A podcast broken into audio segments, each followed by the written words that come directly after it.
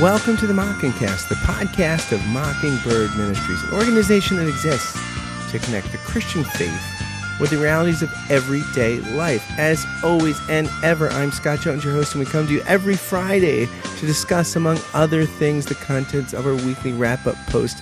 Another week ends, which is sort of like our Christian cosmopolitan, grace infused guide to the contents of the interwebs as we see them for the week. In just a few moments, I'll be joined by David Zahl and Charlotte Getz to talk about the contents of Another Week Ends. But first, I had the privilege this week of sitting down with Jeffrey Hanson. Jeff is the research associate in the program for integrative knowledge and human flourishing at Harvard University's Institute for Quantitative Social Science and the author of Kierkegaard and the life of faith, the aesthetic, the ethical, and the religious in fear and trembling. I give you Jeffrey Hanson. Jeff, welcome to the podcast. Thanks very much. So, first of all, we already talked about, and our listeners will never hear it, but we talked about the cover of your book, which is lovely. How'd you, you told me, could you tell our listeners how you came across the cover? Not that you can judge a book by its cover, but, but this is inviting. Yeah, so the cover cover image is one I got to select, and uh, I chose it as a bit of a tribute to my wife because the painting is by Jan Lievens, who was a Dutch painter born a little bit uh, before Rembrandt in the same city of Leiden in the Netherlands. And uh, he was active as a child prodigy before Rembrandt's career even got started. And at the time, uh, Lievens was judged the better painter by many experts. Um, but that image is one that doesn't get used very much. A lot of Kierkegaard books tend to recycle the same imagery over and over again. So I, I wanted to use Lievens's version of the uh, Abraham and Isaac story, and especially because this is uh, this is really the moment after the reconciliation between them, which I think echoes some of the ways in which I read the the Abraham story in Fear and Trembling. So I thought it was an appropriate choice on a couple different levels. So you have a lot to say about Kierkegaard that I think is really interesting. And let me confess a moment of personal insecurity. I always feel like uh, I'm the guy that should know more about Kierkegaard than I do, and I know very little. I've only read a little bit. And so I actually talked to a friend of mine who's a pastor, and she said, Funny you should call me. Ask him why Kierkegaard matters to my life and my congregants. So mm. go. Wow. That's a great, it's a great question. I, mean, I, think that he ought to matter for the congregants because he gives us uh, probably one of the most thoroughgoing uh, Christian interpretations of human existence. Uh, he was he was very deeply informed by uh, revelation, especially in the sort of Lutheran reception of uh, the revelation of Christ, and so he thinks philosophical categories through with a, an extraordinary um, uh, thoroughness um, from a specifically Christian point of view, and uses that to challenge a great many of the kind of um, philosophical pieties of his day some of which remain with us, and some of which I think he was the first to really open his eyes to in terms of, say, um, the beginnings of modern mass media, the beginnings of journalism, and the crafting of public opinion. Um, and these things he viewed as idolatrous and abstract entities that he lived at a time when he was able to see at their very inception. Uh, so he was probably one of the most uh, original and incisive critics of the kind of groupthink uh, that we now really are still very much with, perhaps even even more deeply in the grip of uh, things like mass media or uh, public opinion. And uh, those things were important to him at the time that he saw them beginning to develop uh, in the modern West. And they're, as I say, they're very much with us now. And I think they still pose a challenge to someone who's trying to live faithfully as a, as a Christian disciple. So I'm uh, reading a book right now by Tomáš Halík, and I mm. just I was just told it's Tomáš Halík, not Thomas Halleck, that I used to how I used to pronounce it. And he says this, and tell me, you know, if you think this is on point or not. The path that Kierkegaard discovered consists in the philosophical and psychological analysis of the human experience of faith, both rough and smooth, of the experience of self transcendence, of the courage to step into the inscrutable cloud of mystery, determined not to swerve from the abyss before which reason suffers the vertigo, and often retreats cautiously into the bushes of its hmm. objections and self justification. We hmm. ought not, not to abandon the path of religious thinking that Kierkegaard discovered just because it doesn't lead to the security of ready made answers. Hmm. Disciples of Jesus might not be frightened to walk upon the water. They must not fear the abyss of questions that is not crossed by any bridges of definite answers. Yeah, I think that is, uh, you know, a largely sound reading. Um, the spirit of that is is indeed accurate. Um, Kierkegaard is trying to um, imbue the religious life with that sense of adventure, right? And that comes in a way necessarily with risk, um, and in a fashion that, in some ways, you know, I want to say, um, you know, we we we often sort of think leads to something um, gloomy or something self-denying. But I think for Kierkegaard, that this is the joyful path too, right? It's just that you know there can be no joy without risk or without passion, right? And so um, I think he thinks that there are there is a security in faith of a sort, but it's not the sort that's purchased by um, metaphysical certainties, right? You know, it, it couldn't be. In the same fashion, though, and I think he often, you know, draws these analogies that are pretty easy to understand. Uh, in the same fashion that something like, you know, marriage um, has to involve a certain amount of risk and passion, um, and and cannot be a matter of metaphysical certainty, right? There can be no proof that you should marry so and so, right? You know, that's a risk that you take, right? And without that risk and without that passionate commitment, um, not only is it not a marriage, it's also not any fun, right? You know, it's not, uh, it doesn't have those sort of rewards that necessarily come with uh, a certain amount of risk and uncertainty and and staking yourself on something, right? Um, you know, investing uh, completely your own self in something like that is required, um, and the rewards. And I think Kierkegaard thinks there are rewards in the life of faith. Um, they're not well defined at first, and they may not be of exactly the sort that we imagine. Uh, Kierkegaard often cites Matthew chapter 16, chapter 19, um, a lot of the hard sayings of Jesus. Um, you know, you think of the passage where Peter says, "Look, we've we've left everything, right? You know, to follow you. Um, what's in it for us? You know, what it, it sounds like there's nothing here but but um, uh, grim death. You know, at the end of this march." Um, and Jesus says, "Look, anyone who's left behind brothers and sisters or mothers and fathers will receive back a hundredfold." Um, you know, we're not really sure what that means. I think oftentimes Kierkegaard would say, you know, there is a reward to the life of faith. There are rewards to things that cost us uh, or that involve um, that that have to be embraced only in risk and passion. But what those rewards are is not often easy to see before we actually receive them. Is it, it? It can only be descriptive, not prescriptive. Like uh, the rewards of the life of faith, you can't say, "Hey, if you do this, then you'll get this." It's only descript. It's a descriptive state rather than a prescriptive axiom. Yeah, or if you you know, I think I think the the crucial thing is that yeah, with the the shape of our expectations is going to change, right? Um, in the same way that the shape of our expectations about marriage changes, right? I mean, we might imagine, oh, you know, this will be great. I'll get benefit A, B, or C out of it. Um, and maybe you get A, right? But then you get Y and Z too, and you didn't necessarily see those things coming. Um, that's what I think is the key ingredient for him is that there's there's uh, there's an element of surprise right to the life of faith that um, that is unanticipatable. Um, he talks, for example, about the rich young ruler, right? You know, Jesus says, I read this actually as a, as a, as a terrific example of what he means by the teleological suspension of the ethical, right? The rich young ruler comes to Jesus and says, what do I have to do to be saved? And Jesus says, you got to keep the law. And he says, well, I've kept the law, right? He says, well, then sell everything you have and give it to the poor.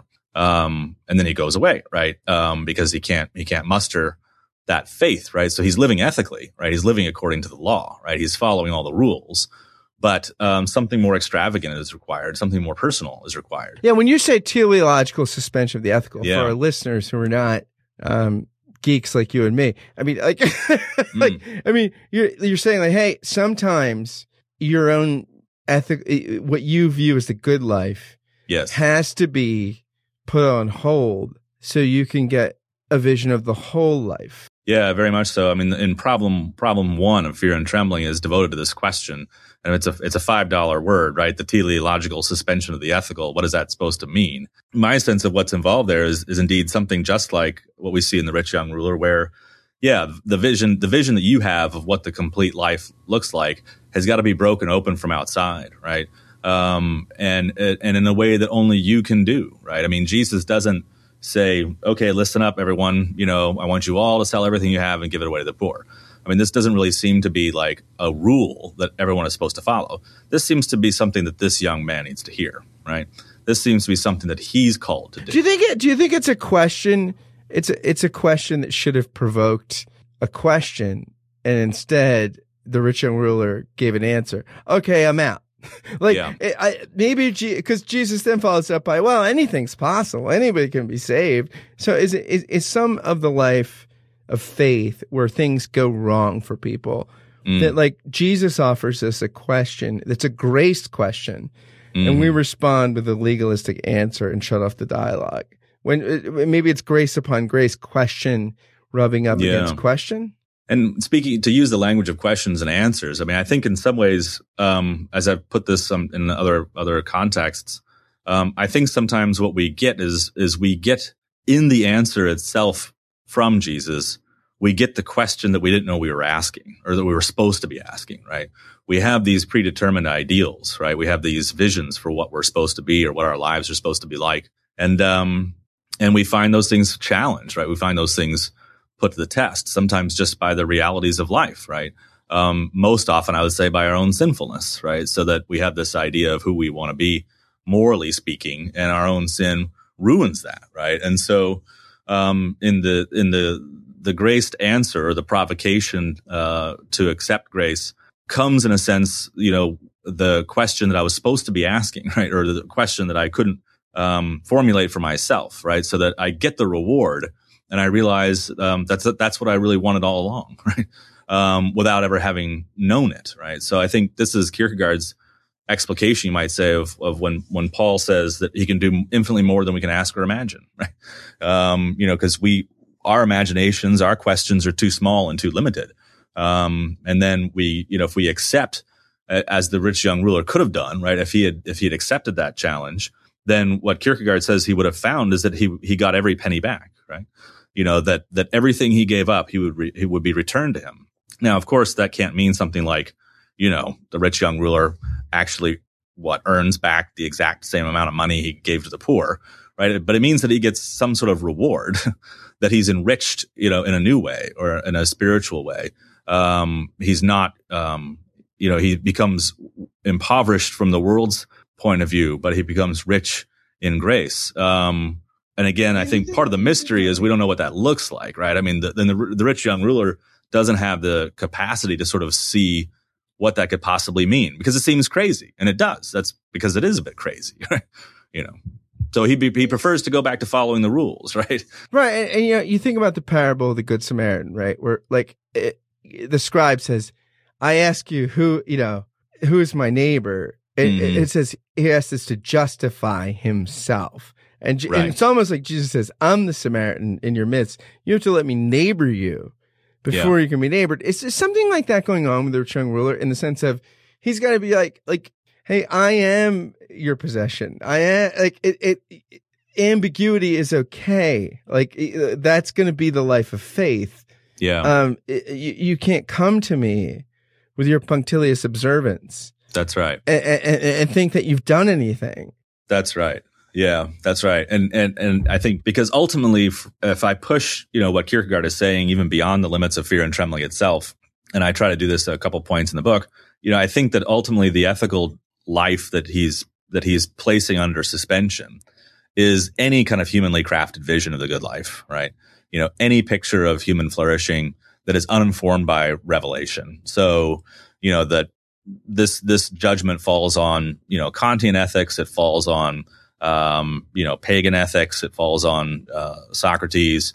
You know, as much as Kierkegaard loved Socrates and admired him and thought that I think Socrates and Jesus were the two greatest communicators the world had ever known. Um, you know, he still thinks that Socrates didn't really understand the true depth of sin, right? You know, that, that human beings could be in full possession of knowledge of the good and willfully, obstinately insist on doing what's wrong. um, you know, but when that, when that happens, um, where do we go from there, right? What's next? And so, you know, we need our vision of the good life to be restored, in a sense, overcome and restored in the same, in the same gesture by something like the capacity to be forgiven, right? Um, and Jesus and Socrates are alike in that they provoke people to feel those limits. They provoke people to take action in the face of such a possibility. You know, the ruler either has to accept that and do as he's told, or he walks away. I mean, that's that's the choice, right? And they make that choice urgent, right? And they make it something that's our own responsibility precisely by being somewhat evasive and somewhat ambiguous, right? I mean, um, Socrates goes around asking questions, right? I mean, he doesn't have any answers. He doesn't give people answers. He doesn't say like, well, I'm a pretty wise person, so let me tell you what I think. He demands to know what you think, right? Um, and similarly, you know, Jesus can be uh, equally frustrating and opaque, right? You know, um, like uh, teach us about faith, right? Well, faith is like a mustard seed. It's the smallest seed out there, but if you plant it in the ground, then it becomes a great tree and many birds can nest in its branches. What does that mean, right? Um, these, the, the style of communication that Kierkegaard adopts um, from those two masters is precisely designed to um, make the urgency of choice keenly felt and to place the burden of responsibility on you for what are you going to do? Are you going to accept the call upon your life uniquely, the unique demand that Jesus makes for you to do this radical, irresponsible thing that looks entirely unethical, as a matter of fact, right? You know, giving away all your money. Um, how is that, you know, how is that sort of tidy and bourgeois and respectable? It's none of those things. Um, but you either do it or you walk away and you return to, yeah, your life of kind of, um, of, uh, moralism.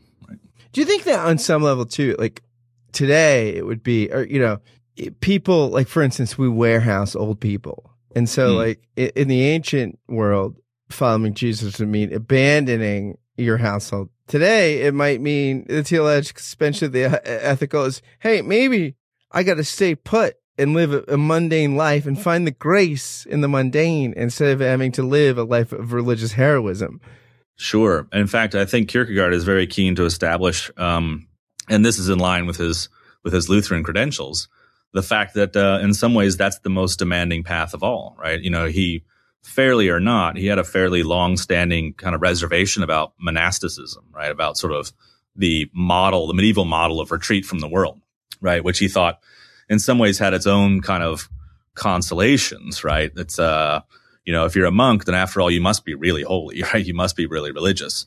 Whereas the real trick, he thought, was to um, live in the world, you know, to to to live like a monk, um, only to be an accountant, right? Um, and so the real trick, as it were, of the life of faith is to, um, in a sense, uh, refuse any of the outward sort of trappings or any of the signs that might that might give you away as a as a as a religious hero. Uh, that the heroism of the of the knight of faith is um, conspicuously inconspicuous.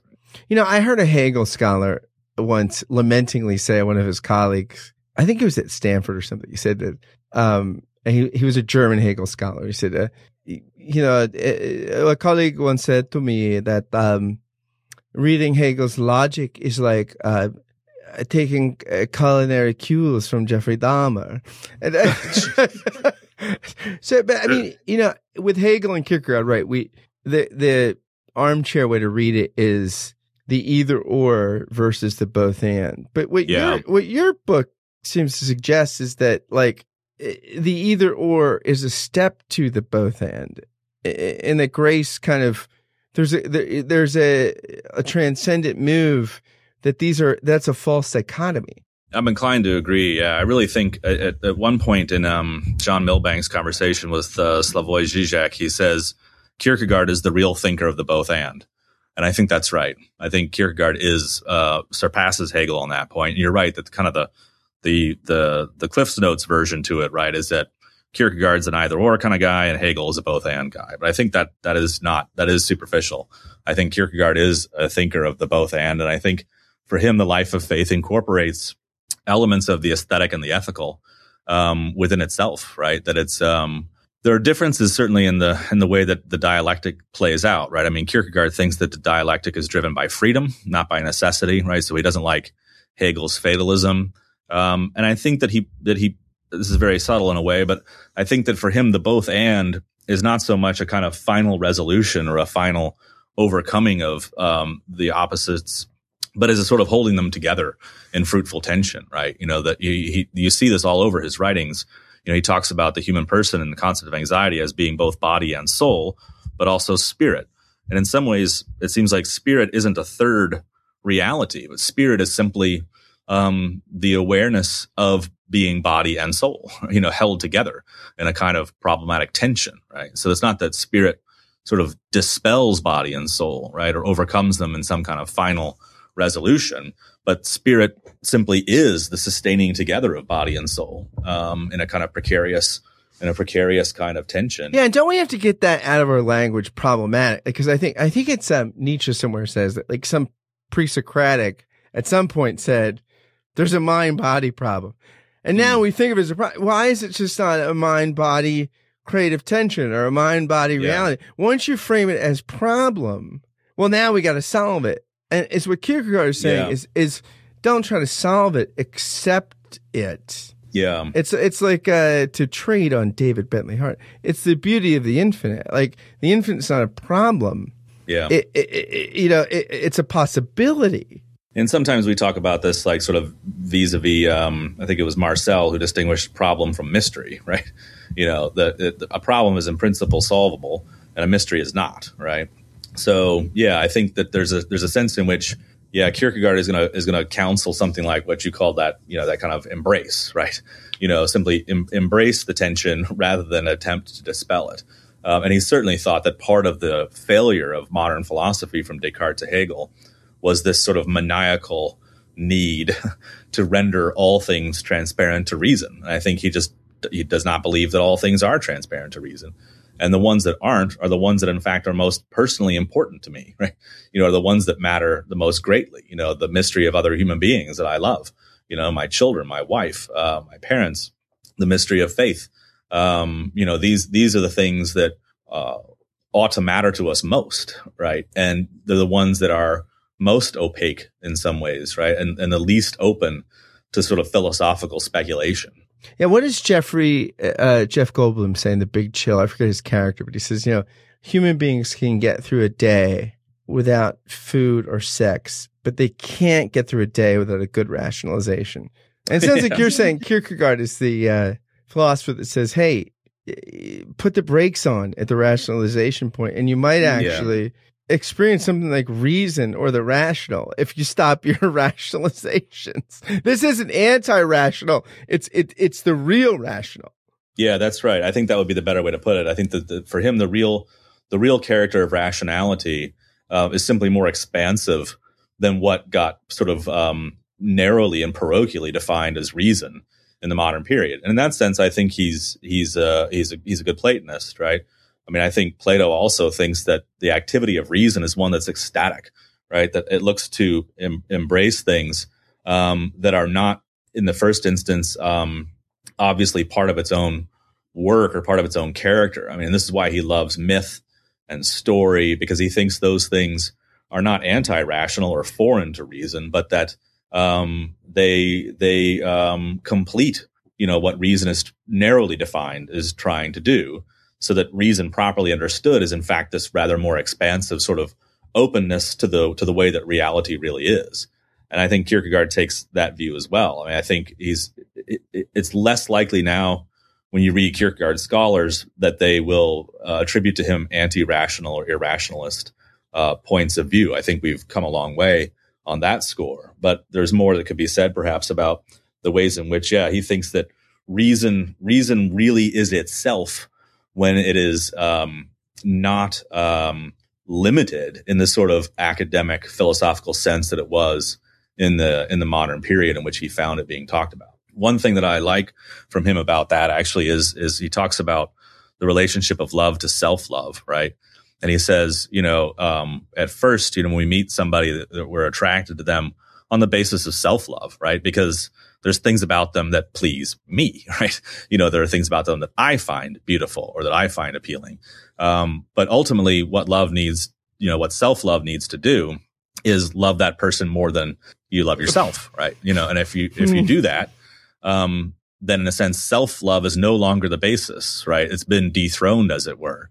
Um, and you you find that you love another person more than you love yourself. But that doesn't mean that self love is somehow um, completely dismissed from the scene. In fact, he thinks that self love becomes richer and more expansive as a result, right? Because by loving somebody more than I love me, then I become a much more attractive and interesting and expansive person, right? You know, I'm, I am morally transformed. I'm spiritually uplifted so that in a sense, self love, you know, doesn't really ever go away entirely mm. any more than reason ever goes away entirely when it, when it confronts mystery but it becomes itself, right? It becomes itself. Um, you know, I become more lovable uh, as I love others more than I love me, right? And so then, in a sense, the the object of my own self love, I become a more interesting and a more valuable and a hmm. more um, open self, right? Um, and that's not to say that then myself is at an end, right? Or that somehow myself is gone now that I'm married to somebody, but actually myself becomes much richer and and, and uh, and uh, broader as a result. Yeah. So if somebody's listening right now and they're thinking like, you know, and I fall started with Kierkegaard. Like I've read Fear and Trembling and several other texts, but like you know, my own education. It's one of those things that like it feels like I've I fall started so many times. How does somebody like avoid the false start problem and really? Because I think I mean. The way I read your work, I mean, you basically say there's that Kierkegaard tells us that there's kind of like a different way to go through life. And it's not anti ethical. It's uh, like Tim Keller says there's three ways to go through life the irreligious, the religious, and the gospel way. and mm. I, in your book tells us that Kierkegaard gives us the gospel way. When you mm-hmm. take God seriously, you take yourself a little less seriously. How does somebody stick with it to get to the point where they hear that in Kierkegaard? Yeah.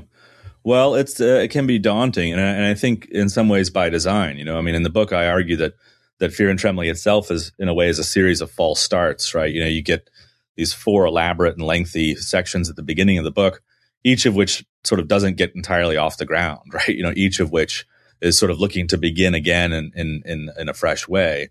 Um, and I think that, like I said, that is partly by design. I, he also blends, you know, different kinds of communicative tactics, mm-hmm. different sorts of emphases um, I think oftentimes to show us what their limits are. Um, and so that can be frustrating, you know, when you get to the end of a certain section and you're thinking, well, I'm not sure how that contributes to where we're going. And in some ways it might, it might very well be that false start. Um, I think he's a thinker who, um, aspires toward a kind of holistic vision of things, right? I mean, he wants to get, he wants to get to a whole, but at the same time, he denies that there can be any sort of systematic philosophical insight into the whole. Um, so that his work then becomes deliberately, in a way, prismatic, right? Um, he often writes in such a fashion as to as to turn a problem or a question to every different facet. You know, it's he's uh, he's he's examining something from every conceivable angle and sort of turn like turning a gemstone. Um, and each facet reveals something different that contributes toward the whole, but uh, that that never, in a sense, add up, or that sometimes leave us in a place where um, we're left to resolve matters for ourselves, which I think he thought was a crucial process, right? I mean, he he he, he thought it was a complete mistake um, for a philosopher to attempt to resolve the deepest problems of subjective human existence. You know, the really questions that really matter to each of us as individuals, because no philosopher can solve that problem for you, right? I mean, nobody can write an abstract treatise about whether or not you should marry somebody that you're in love with. Right? Um, that can that's a question only you can answer. And in a similar fashion, I think he writes to provoke or to leave someone feeling um, a little stranded sometimes or a little bit at sea because um, he thinks he can lead you up to a certain point or he can make you see some dimension of a problem or um, can raise a question um, with some urgency.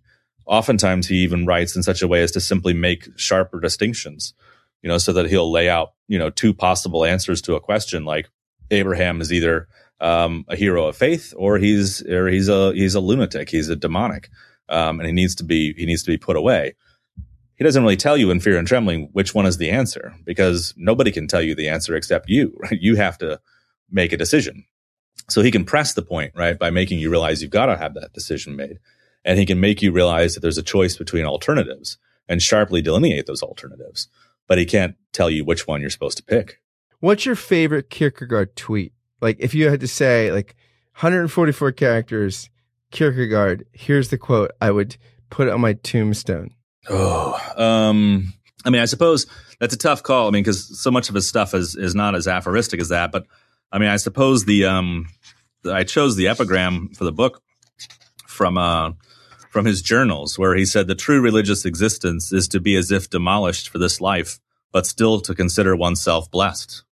Um, mm. I mean, I think that captures sort of what I take to be going on in fear and trembling, and in, in much of what Kierkegaard wanted to say. Um, so I, I, I suppose I would I would nominate that one. I want to share with you my wife's two favorites. To dare is to lose one's footing momentarily. Not to dare is to lose oneself. And her mm-hmm. other favorite is to cheat oneself out of love is the most terrible deception.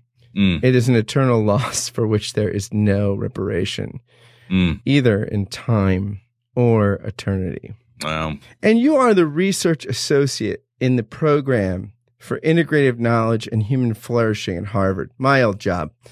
but uh, I mean, that's that sounds like the greatest job. Like, what are you doing over there? Like, what that that sounds amazing. It is a pretty amazing job. It's a new program that started up here in the Institute for Quantitative Social Science just about a year ago now. And uh, when it was created, it was it was uh, it was at its inception. It, it started out very strong with a, a, lot of generous funding, and so we've been able to um, really devote ourselves to research. So I don't do much teaching now anymore, although I was a teacher for many years at the college level. Uh, and mainly now I sit around uh, thinking and writing about uh, the philosophy of work. Uh, our interest is in bringing together philosophical and theological conceptual resources with empirical social science research. So, and we have an eye to, to looking at things that have impact on human well being um, work is the first of those uh, areas of study that we're going to be looking at for a, a, few years. But we also intend to look at family, uh, community, education, and other major areas from both philosophical and empirical points of view to try to see what it is that we actually know about such areas, especially in view of sort of the current crisis in the social sciences, which you might be aware of, um, and the need we think to have social science informed by much more critical and, and more reflective and more historically informed uh, concepts and questions for their research. The only thing you didn't mention was retirement and death. It's true. Yeah. But we'll, we'll we'll leave that for for the second decade. Jeff, thank you so much for spending some time with us. And your book is Kierkegaard and the Life of Faith: The Aesthetic, the Ethical, and the Religious in Fear and Trembling. Thank you for writing this book. Absolutely. Thanks for having me on. It's been a pleasure. Thank you so much, and we'll have you on again. Sounds good.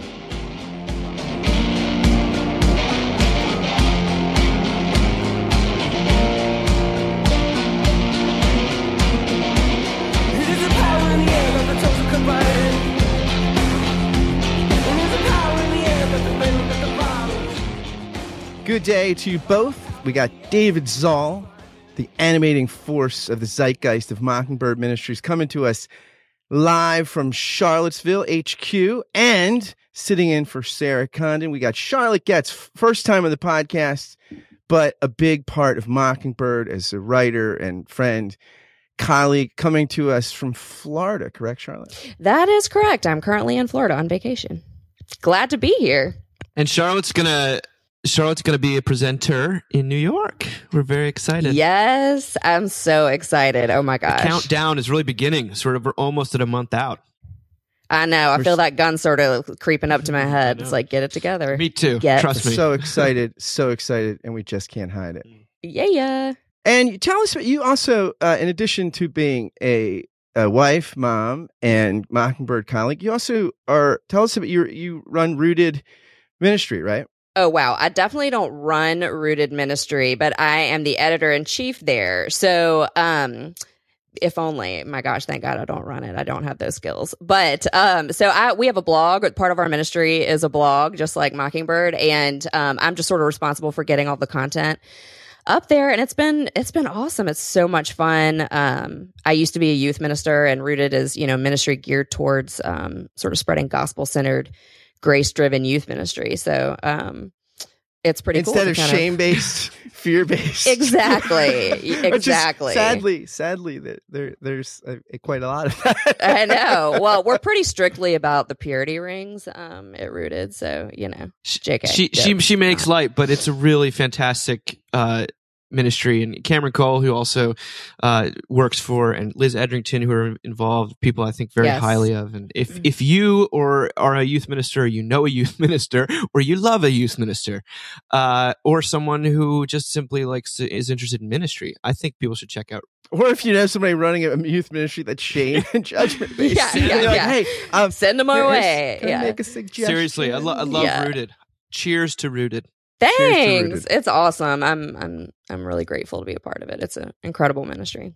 Speaking of Utes, let's do, do any of the youth you know use Yik Yak, Charlotte? Y'all, I have never heard of Yik Yak, and I feel like an old like crony being like, "What is this nonsense?" I've never heard of it, but what a cool story. Um, Well, I think- downloaded Yik Yak when it first came out because I, I knew some people who were our church who were younger and who were thought it was so cool. And I just I guess I just didn't have anybody interesting living around me. There weren't really any interesting messages on it. So I just sort of Hmm. it took about four minutes for me to become puzzled by it. But David, this Yik Yak has more profound uses and applications than I thought. Yeah, Yik Yak, for those who, like myself and Charlotte, uh, are, a little bit Luddite when it comes to this. Though I, in my work with university students, I have heard about Yik Yak. And I've heard basically the first half of this article is what I've heard about Yik Yak, which is that it's an anonymous platform. It's sort of like a, a message board where you can post anonymously uh, messages. And it tends to, therefore, believe it or not, where anonymity is concerned, it tends to attract some pretty awful stuff, and uh, people venting, and you know all sorts of uh, sexual content that's lewd and gross. Uh, but it turns out that there is a bit of a redemptive um, side to it too, or maybe you would call it the the light. The, the if the shadow side is the normal side of Yik Yak, there's there's another side. There's the light side here, uh, and this is uh, was in enlightened uh, or spotlighted by Amy Butcher in the New York Times when she wrote this new. Uh, they did a Sunday review on education. We're going to spotlight ourselves two of those articles, but she wrote an article called "How the Depressed Find Solace on Yik Yak." Believe it or not. See, it's got a it's got a reputation as being a bit of a cesspool she describes one of her the students uh, and you know we've talked many times about the you know uh, suicide clusters that have developed in many um, academic environments and especially really high achieving ones and she talks about her uh, where she is in ohio and she says the morning they found this student's body I felt an enormous swell of concern for my students, who I feared might take greater comfort in anonymity than in the consequence of transparency. So she logs on to Yik Yak and she says, Gone Mm. were the posts about hooking up, the size of breasts, the poor Wi Fi connection. Instead, a platform I've come to associate with the gutter of young humanity. More than sexual openness, but sexual degradation, lewdness, the grotesque, had blossomed with empathy, advocacy, tenderness. I've never in my life felt so sad, a user with the handle umbrella wrote. Like I don't even want to live. Staring at a razor, another user wrote, trying to work up the courage. But then, another message, tell me your real name so we can talk in person. And it's going to be okay. This is awful, but don't make it worse. And if you need someone to talk to, Mm. counseling services in the chaplain's office is available 24 7. And so it turns out that this mental health epidemic we're seeing in, in the country at large, but also on university campuses, the anonymity has uh, has afforded a bit of a vulnerability here and openness. And she says Yik Yak is often the subject of legitimate Mm. concern and criticism. It's been shut down, by the way, out of you know, but also upheld free it, it crossfire free speech stuff. But this app and its users have also created an unlikely safety net. Beyond the lessons I can give my students in the classroom or out of it, mining a smartphone app for their desperation can feel like the most helpful and least hopeful thing I can do. I mean, talk about sort of, uh, you know, a subversive uh, use of what looks like a, you know, a, a terrible tool. I mean, maybe even Twitter can be redeemed, guys. I don't know, but this is a. I found it to be deeply touching and um, I don't I don't know. I think mm-hmm. w- mental illness is such a still such a taboo, and especially in a performance cyst environment like uh, these high achieving uh, undergraduate you know environments are. Uh, there's got to be a um, just as there's a you know anonymity provides an outlet for rage, it may also provide an outlet for um, real um, help. You know, and and uh, anyway, what what where did you guys go with this? I uh okay, so when I first heard this story, I was thinking, you know, okay, I can only say this in good humor because I struggle with depression myself, but I was like, good grief, this uh, sounds like, mm. you know, Tinder for the, you know, suicidal or something. Um but oh my gosh, how beautiful. I started it started to remind me of um, a lot of what Brene Brown talks about in regards to shame and the power that like an unspoken um, you know, struggle or secret or whatever can hold over a person. And so, like, rather than seeming like, oh gosh, you know, we're going to hell in a handbasket, technology takes a new, terrible, weird turn, it just seems sort of like a really hopeful thing that it, you know, at least, uh, the, these young people that are dealing with like very real pain, um, have an outlet to verbalize that again, even if it's without mm. uh, a face or their real name. Um, it just seems like a ho- yeah. it seemed it gave yeah, me a lot of hope really in nice a really weird way something about you know? technology um, that's not like anyway. a, a, doomsday uh, scenario well, yeah i mean this is sort of like we talked about yes. last week about the whole benedict option stuff and and the fear of modernity uh, you know in late modern capitalist society and stuff i, I just feel like it's these things are all um, culture has is always bound up with peril and promise you know and and god you know karl barth says that you know God can reveal himself in, you know, a, a, flute concerto, a communist manifesto, or a dead dog. You know, some people think he's th- he's thinking actually Mozart cynicism and Marxism. like, you know, it, I don't know if Barth's, I don't know, maybe that might be overthinking his illustration, but but that just gives us. I mean, that that, that anything can be the instrument and be commandeered for God's reconciling, utterly gratuitous love, uh, even even and especially Twitter, mm. which is my primary new, news outlet. Mm-hmm.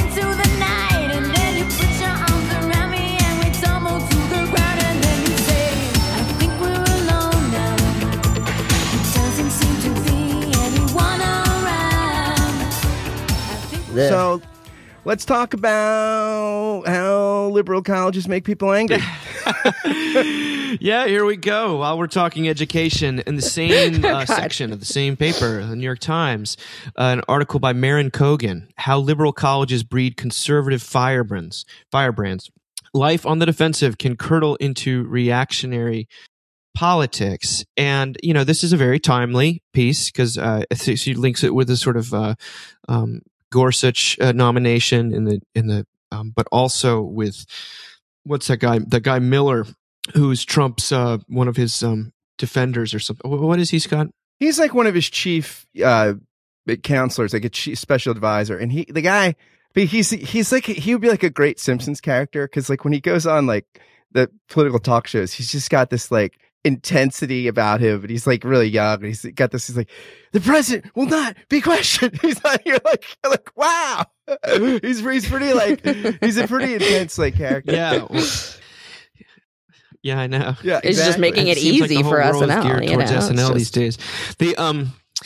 Uh, but they talk about how basically when you're a student at a, a left leaning campus, which is most campuses, and everyone sort of agrees that with that, uh, that it can um, mean that if you're a conservative leaning person, you sharpen your critical thinking skills. And you know, uh, Jonathan Haidt has said this many times that it's it's become much easier for conservatives can uh, um, can tell you the liberal argument a lot more quickly than liberals can tell you the conservative argument on something. There, um, it just it has to do with moral foundations, but it also has to do with these uh, with these environments. And I'll read to you. In the best case scenarios, several Republicans now working in Washington told me being a conservative in overwhelmingly liberal places sharpened their critical thinking skills. It moderated some of their views and tempered their youthful arrogance.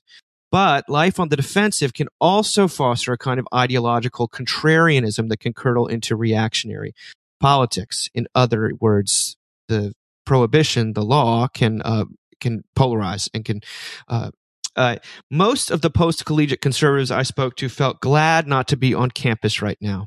The incident at Middlebury College this month, in which demonstrators disrupted a lecture by the Bell Curve co-author Charles Murray, prompted a resurgence of debate in conservative circles about liberal students' intolerance of ideas they disagree with. But that debate also has a flip side. What is life on the defensive doing to the conservative students? Um, is it radicalizing them, in other words? And it appears to possibly be doing that. J.P. Freire, a spokesperson for Senator Orrin Hatch, said that his time at Cornell more than a decade ago made him more fastidious about constructing my arguments and it made me more aware of what the other side of my argument would be. But there was another aspect to the experience. I think that it did make me dig in a bit more when I'd see how flippantly people would treat people with my perspective. And so that's the concern here is also not just that this debate is happening in a one-sided way or there's censorship or freedom of speech. But we're getting to a place where people are being um, you know how do you how do you uh, how do you polarize people? How do you um, what do you even what's the what's the word? Uh, how do you make them into extremists or fanaticize them? And this is one way to do it. As we know that, that when you tell someone not that they're not allowed to think something no matter what it is they're going to want to think it even more. And, um, and so the prohibition does not, it actually pushes it underground and it, it amplifies the offense or whatever it is, whatever, whatever is being prohibited against. This is the, the core insight of human nature. And it flows in the other direction too. I mean, just talk to the, if we were talking to the beatniks in the 1950s, if you're talking to, you know, the hippies in the 1960s, it, when the, the, the law comes in, uh, it will um, radicalize people, and that is what we're having. It what appears to uh, be having. And Gorsuch, they talk about Gorsuch growing up in a different uh, environment where he actually was really friendly with those who disagreed with him, and they were they were good. Everyone was well respected. And today, that's very, very, very hard to find, uh, apparently. And so, you know, it's interesting. That's how Barack Obama became the editor of the Harvard Law Review that he was friends with all the conservatives, and basically they were like, "Well, we're going to get a liberal." Mm. Uh, you know, named you know because the editor of the law review anyway because they there's more than us. So why not this guy who like likes us and we can work with? can we we can have our liberal? Mm, mm.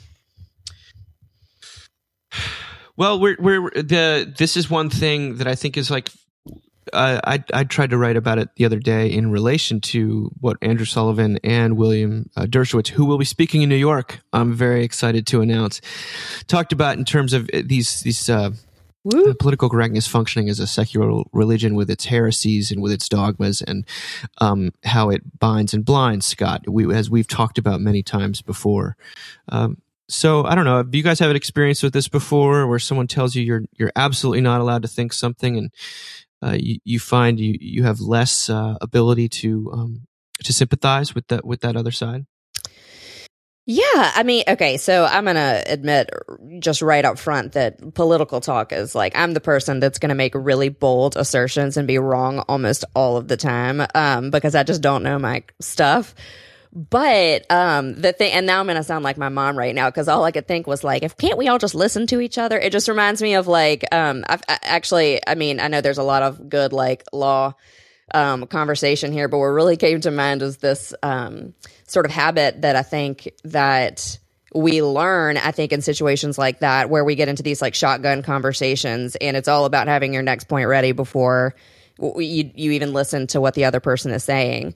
Um, and I just felt like, gosh, how sad breeding people into like I want to think the people at the highest end of our government can listen and change their minds. You know what I mean? Um, whatever that may be about. And so, I mean, I'm I'm just simplifying here, but I felt like my biggest reaction was like, "Gosh, I wish that we could just listen um, to each other." And the and then the last line of this piece just kind of was like, I mean, I, I almost like laughed out loud. Um, uh, I want to pull it up because it's, I thought it was like, I thought it was almost funny. Um, where they're basically just talking about any, you know, let's listen to our poor lonely conservatives because, you know, they might be our next presidential, uh, uh, you know, advisors. So it's like, oh God, it's just so daunting. Yeah, it's interesting. Um, like when I remember so, when anyway. John McCain picked Sarah Palin as his running mate, David Brooks wrote a piece saying that basically what he didn't like about the pick was McCain is sort of a crusader, and you know whether it's finance reform or other things, like he he sees kind of politics in terms of like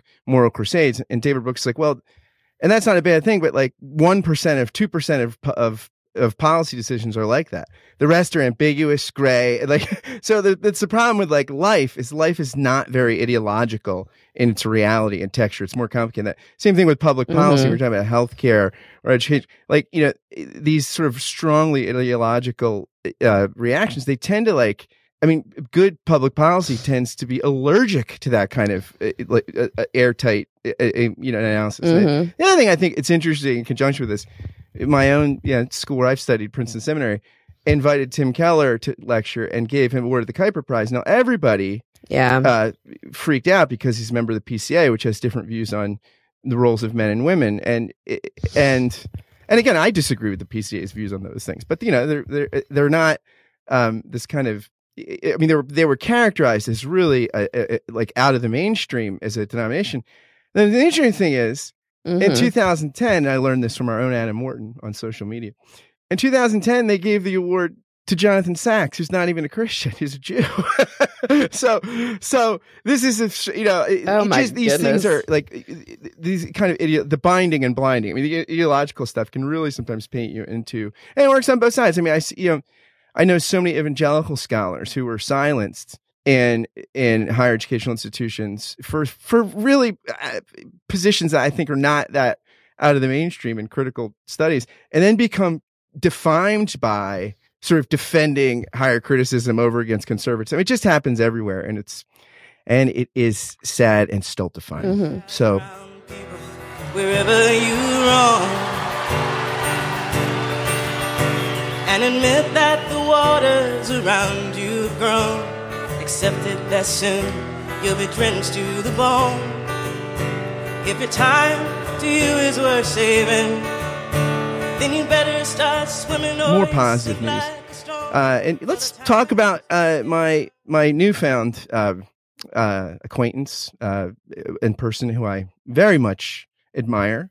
Uh, Melissa Febos has Yeah. an interview in the in the Atlantic, which is wonderful. I mean, what an essay, Scott. Uh, and uh, Charlotte, I hope, um, Mm. I think very highly of Melissa too. Now, having that, I think that interview you did with her, if people haven't heard it, they, um, you know, they need to go back and listen to it right now because she's so articulate and interesting and, and, and honest and just a, also just a beautiful, beautiful, uh, writer. I mean, her, her way with words is exquisite.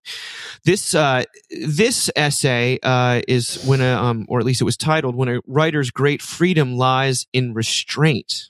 When a writer's great freedom lies in restraint. And it's, um, they basically talk about uh, in the intro they talk about melissa febos who's just written this uh, you know memoir type essay book abandon me that her entire working ethos is about willingly even willfully imposing limits and not just on the page. In her conversation for the series that that the atlantic's doing she explored this essay by annie dillard which has really inspired her to pursue only one thing deeply at a time. And while she'll always choose to restrict the total number of choices in her life uh, the s the uh, the phrase or the sentence that, on which the entire essay is hinged is from Annie Dillard's essay Living Like Weasels and it's this incredible line a weasel lives as he's meant to yielding at every moment to the perfect freedom of the single necessity now I'll read to you what Melissa writes. She says, When I was younger, I mistook complication for sophistication or intellectualism or deepness or profundity. But simplicity is a very sophisticated way to live if you can manage it. I learned this most clearly as I recovered from heroin addiction because I only needed to do one thing, just one to survive that experience, and that was to stop, to not take heroin. It was so hard, in part because it required letting go of all that unnecessary, complicated, rationalizing ways that I had managed to maintain doing it. I had to let go of all that and just accept this one simple thing, and it was the thing that would save my life. It was the hardest thing I ever did, and nothing about my life would be possible if I hadn't done it. My life, and certainly my work, skipping ahead, is fixated on that experiencing of abandoning myself. The new book I've just published is about a love affair that I treated in the same way, where I just collapsed all my other concerns into this one place and just ran at it as hard as I could, despite its total lack of qualification to meet the, that insatiable need. Destructive as it was, that abandonment of self really taught me something about giving myself to something. It's not a question of forbidding ourselves from doing that. It's about selecting necessities worth yielding to. She really sounds like David Foster Wallace here. if there's a thesis to what I've learned in life, it's that pursuits that appear self destructive or self sabotaging are, at their core, often misguided quests to find comfort or wholeness or healing. Drug addicts get this reputation for being self destructive and out of control, but the use of substances is an addictive way, in an addictive way, is a more like a failed attempt at control. Addiction is an attempt to manage your own feelings and everything else inside you. And I think that's why I love nonfiction. Fiction is so much harder for me because of the great wealth of possibility. You can do anything in the world of fiction, and that immobilizes me. I freeze up with all of that possibility. This is what uh, Barry Schwartz calls the paradox of choice, I think, uh, when it comes to like buying toothpaste. Whereas nonfiction gives a hunk mm. of material, but it's finite. I can't invent. I can't fabricate. I have to use what happened or my memory of what happened, find a way to arrange it, to mold it, to manipulate it so that it clicks into a certain form that can communicate something to another person. I'm always wanting to solve that puzzle. Now, I know I've read a lot here, but the, the final portion is, it, I can't, I can't give up. Our first world lives are so marked by this glut of mm-hmm. choice. We spend so much time deciding between television programs or breakfast cereals or dating apps. We could spend our entire lives deliberating over superfluous decisions. I think it's easy to forget that we have a choice. We can just opt out of a lot of that and we won't miss it. Think if we took all the energy we spend worrying about what other people are thinking about us or deciding what to eat or not to eat or worrying about money, if we could just consolidate that energy and relocate it, use it on some task that we really believe in, on our artwork or our activism or our parenting, on loving people as fully as we can. Oh my God. We should all hope for such economy of energy. We could do so much. We could solve so much in Salinger's Franny and Zooey, Franny is obsessed with this book, The Way of a Pilgrim. It's about a pilgrim who's obsessed with reciting an incessant prayer, the Jesus prayer. Uh, uh, the theory is that if you repeat a prayer enough, it moves into your body and into your consciousness. It syncopates with your pulse and with your organs and with your blood. By aligning your whole will with the prayer, you manage to merge with something divine. I think that is a process like what Dillard describes of yielding in every moment to a single necessity. That necessity and the way you reorganize your life to meet it becomes a part of you, becomes a lens through which you see the world, and all other choices you make grow out of that one. So I may not be in good company, and I'm curious to hear what you guys think about this. Um, that line from um, Dillard's book, which I'll just read again, is a weasel lives as he's meant to, yielding at every moment to the perfect freedom of the single necessity. And I thought, obviously, like, my mind went to like, gosh, that sounds like this perfect picture of, you know, Eden um, yielding to the perfect uh, freedom of the single necessity, which is obviously just, you know, to be in the, you know, joyful relationship and company of the Lord. Um, but I thought like that, again, that sounds like Eden. And I love the idea of eliminating, you know, all of these various things um, in my life, and I feel like I've gone through phases of that. Um, and then obviously, and then you know, two months in, all of a sudden, I'm just swamped by you know the law mm. of the bajillion choices of what to watch on the TV and what to do and who to hang, you know, etc. Um, so I felt like you know, yes, like it's a, a weasel lives as he's meant to, and we were meant to live in this with this like hyper focus. Um, but uh, you know, again, that might just reveal where I am in life. But like, I feel like I can't um I can't kind of live up to that, you know? Like in the fallen world that looks a lot more like a fight than like a blessed yeah, yield, yeah, I guess, yeah, you know? It, yeah, it's a, it, it's an idea. It's the thing with all ideals, right? They can be a, they could they could be like I think mm-hmm. we said this. Could we say like like all things, they can either be uh, they can help build a theology of glory or one of the cross, you know, depending on how they're how we approach them. Um, mm-hmm. Yeah, so you're in good company as far. Right. Well, I don't know. You're my company. I don't know if that's good company, but. But uh, I, I, yeah, I can't I can't say enough good about her writing, and I, I, do recommend the book Abandoned Manuscript. But you know, I don't know why, but it yeah. took me to this passage in Frank Lake, uh, and this is one of my favorite sh- past paragraphs. Um, he's talking about dread and being split off from yourself and how it, it basically he, he's talking about schizoid disorder which i think we would call something more like developmental ptsd or something but i mean it's sort of an older term for it but and uh, he talks about how how debilitating it can be he says this is so severe a test that kierkegaard warns that there is one danger of downfall and that is self-slaughter and then he quotes Kierkegaard here. If, if at the beginning of his mm. education he misunderstands the anguish of dread, so that it does not lead him to faith, but away from faith, then he is lost. The man who, holding fast to God, remains with the dread which obedience involves, does not allow himself to be deceived by its countless counterfeits. Then at last, the attacks of dread, though they are fearful, are not such that he flees from them. For him, dread becomes a serviceable spirit which against its will leads him whither he would go. Then, when it announces itself, when it craftily insinuates that it has invented a new instrument of torture far more terrible than anything employed before, he does not recoil. Still less does he attempt to hold it off with clamor and noise, but he bids it welcome. He hails it solemnly. He shuts himself up with it. He says, as a patient says to the surgeon when a painful operation is about to begin, Now I am ready. Mm. Then dread enters into his soul and searches it thoroughly, constraining out of him all the finite and the petty, and leading him hence whither he would go. Then Lake says, I know of nothing more important and clinically validated in all that Kierkegaard has written than this. Mm. Wow, Scott, that's beautiful. Mm. You know, I'm reminded of two things um, here. Um, first of all, uh, uh, Charlotte, I 100% agree with you because I, I think that even in her own life, uh, it wasn't really a, a choice or it, the the yield and yielding. It, she was defeated and uh, by this um, addiction, right. and she writes about it so beautifully. And um, we we can look back at it and put it in sort of the um, the, the language of choice, but I, I, know what you mean. Like we usually fight against the yielding with mm-hmm. everything we've got, and that's what yeah. that's what actually what she's describing in a yeah. in a different way.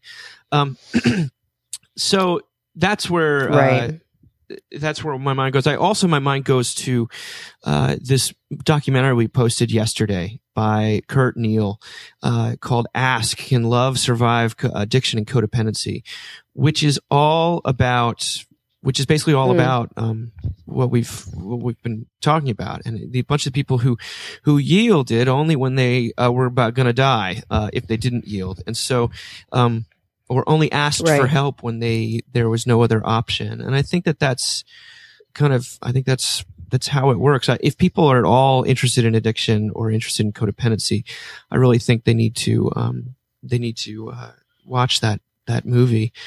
Um, I also am trying to find right now. Um, uh, Father John Misty, who Ethan is writing about in uh, this week's Weekender, who's just put out this new album, and I don't know if you guys are familiar with him, but he's this very erudite, um, obnoxious guy who writes songs about sort of our our, our current age, and um, he was talking about um, he says that uh, Josh Tillman, whose father John Misty, says people think the world of music is so great, and it's just not. It's so boring the way music is conceived and then declawed for public consumption. The pop music machine, he said, is categorically anti-woman. I know a lot of women in that industry. They were pitched an American narrative about success equaling freedom when there couldn't be anything further from the truth. And at one point in our long conversation, he said, Pure Comedy is largely an album about the counterfeits of freedom, a theme that resembles some of the Pentecostal injunctions against worldly pleasure and distractions. The real hmm. takeaway from religion, he says, is the idea that we're just passing through. Mm. And if so, and why not help people? Why not speak the truth? As a result, uh, Pure Comedy is like a secular gospel album. Um, the album is about survival, and I think love is the substance of survival. Freedom's just another word for nothing less to, mm. left to lose. And if you lose your life, Jesus says you'll find it. So, well, thank you for losing a few minutes with me mm. this week, both of you. Thank you, Scott. Thank you. Thank yeah, you. Yeah, it was great. Thanks for having uh, me. Thanks for listening to the Mockingcast. As always, you can find any of the content we reference on the podcast on our website, mbird.com. If you like what you heard, please cruise on over to iTunes, give us a rating, maybe even write a review, hopefully a positive one. We exist because of the enthusiasm, support, and generosity of you, our readers and listeners, and for that, we are forever grateful. This podcast is produced by yours truly, Scott Jones, ably assisted by David Peterson.